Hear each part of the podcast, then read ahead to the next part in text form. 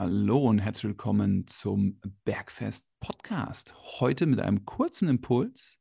Ein kurzer Impuls, der dir auf jeden Fall dabei hilft, deine Ziele in Training, Ernährung und Regeneration erfolgreich und nachhaltig umzusetzen. Philipp und ich wünschen dir viel Spaß dabei. Schön, dass du dabei bist.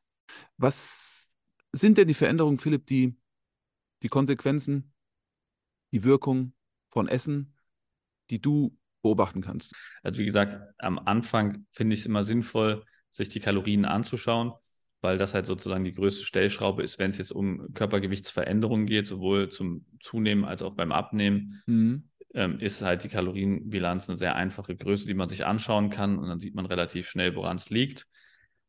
Ähm, so kann man dann halt ein entsprechendes Kaloriendefizit einstellen und darüber auch sehr gut ähm, vorausplanen, wie lange man braucht, um, um sein Wunschgewicht zu erreichen. Das mhm. macht sehr vorhersehbar und ähm, sehr gut analysierbar. Das, das ist, stimmt. Das, ist, das ist, ist ein sehr großer Vorteil davon.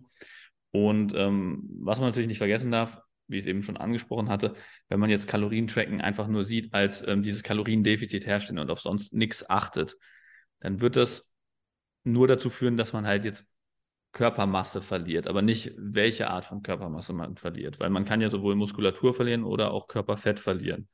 Und der Körper wird immer, einfach weil in Muskeln weniger Energie gespeichert ist als in Körperfett, wird er immer im Verhältnis wahrscheinlich mehr Muskulatur abbauen als Körperfett, mhm. wenn man da nicht gezielt dagegen steuert. Also man muss im Prinzip als zweiten Schritt nach der Kalorienbilanz wirklich schauen, dass man Gegenmaßnahmen einleitet, dass der Körper keine Muskulatur verliert. Okay.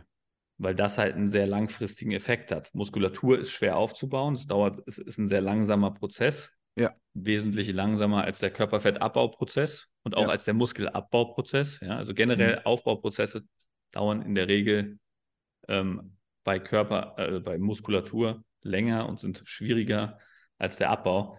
Deswegen ist das halt wirklich ein, ein Long-Term-Invest, was man macht, wenn man Muskulatur um jeden Preis erhält. Ne? Und da kommen wir dann zum Thema Makronährstoffe. Das ist halt der zweite Punkt, den ich äh, da optimieren würde. Da würde ich, sagen, ja, da würde ich gerne ein Beispiel bringen, was ja plakativ ist. Also die Milky Way Diät. Mhm. Wir gehen in ein Kilokaloriendefizit. Wir bewegen uns viel und mhm. essen das Schlechteste, was wir uns vorstellen können. Milky Way Ice Cream, Pizza. Hm? Werden wir abnehmen? Mhm wenn wir im Defizit sind? Am Anfang höchstwahrscheinlich schon. Ähm, also ja, solange man im Defizit ist, ja immer. Genau. Nur dieses, um dieses Defizit aufrechtzuerhalten, dein Grundumsatz und dein Verbrauch generell wird halt sinken, wenn du halt deinem Körper keine entsprechenden Nährstoffe zuführst und halt konstant Muskulatur verlierst. Ja.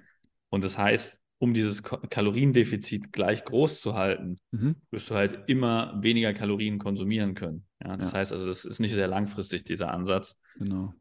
Wenn der Stoffwechsel dann sich so weit runtergefahren hat, weil du so viel Muskulatur verloren hast, dann bist du irgendwann, ähm, hast du dein Defizit komplett vernichtet, darüber, dass du halt einfach keinen Verbrauch mehr hast. Und mhm. dann isst du genauso wenig, wie du vorher im Defizit gegessen hast, aber du nimmst nicht mehr ab. Ja. Das wäre sozusagen der Worst Case. Genau, das wäre so der Worst Case, der passiert, wenn wir auch den Worst Stuff essen. Das Gegenteil, mhm. also versus Milky Way Diät versus mediterrane Diät. Protein aus Tier oder Pflanze mit Kohlenhydraten, hochwertigen, mit, mit Fetten und auch einem Defizit. Würden wir da abnehmen? Ja, also das ist, das ist halt immer das Entscheidende, ja.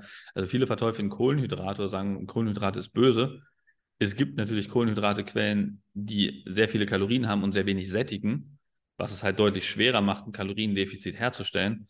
Aber wenn man sich damit ein bisschen beschäftigt, dann kann man sehr wohl sehr viele Kohlenhydrate essen. Mhm. Also wenn man seine Nährstoffe abgedeckt hat, wie die essentiellen Nährstoffe halt Proteine und Fette mhm. in ausreichender Menge zugeführt hat, und dann hat man ja noch genug Kalorien übrig, die man dann mit Kohlenhydraten decken kann.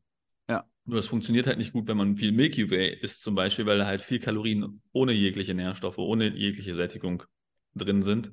dann hast du deine ganzen Kalorien, die du verbrauchst, halt verblasen mit leeren Kalorien. Und dann bleibt halt nichts mehr übrig, um die Nährstoffe zuzuführen, mhm. geschweige denn ähm, gute Kohlenhydrate, wie du es eben angesprochen hast, weil Milky Way gehört nicht zu den guten Kohlenhydratequellen. Clear, nope. Also die, die wirken. Also das ist, und hier sehen wir ja, dass es auf unseren Körper wirkt, was wir essen. Also es hat eine Wirkung. Also wir werden definitiv an Gewicht verlieren, was auch das Ziel ist und was auch gut ist. Aber wir dürfen uns dann halt auch fragen, was ist die Qualität, die wir da in uns haben? Und das ist so ein bisschen da, wo die Reise hingeht. Schön, dass du heute wieder mit dabei warst für diesen kurzen Impuls. Wir wünschen dir eine gute Woche und bis zum nächsten Mal, wenn es heißt Bergfest. Bis dahin. Ciao. Ciao.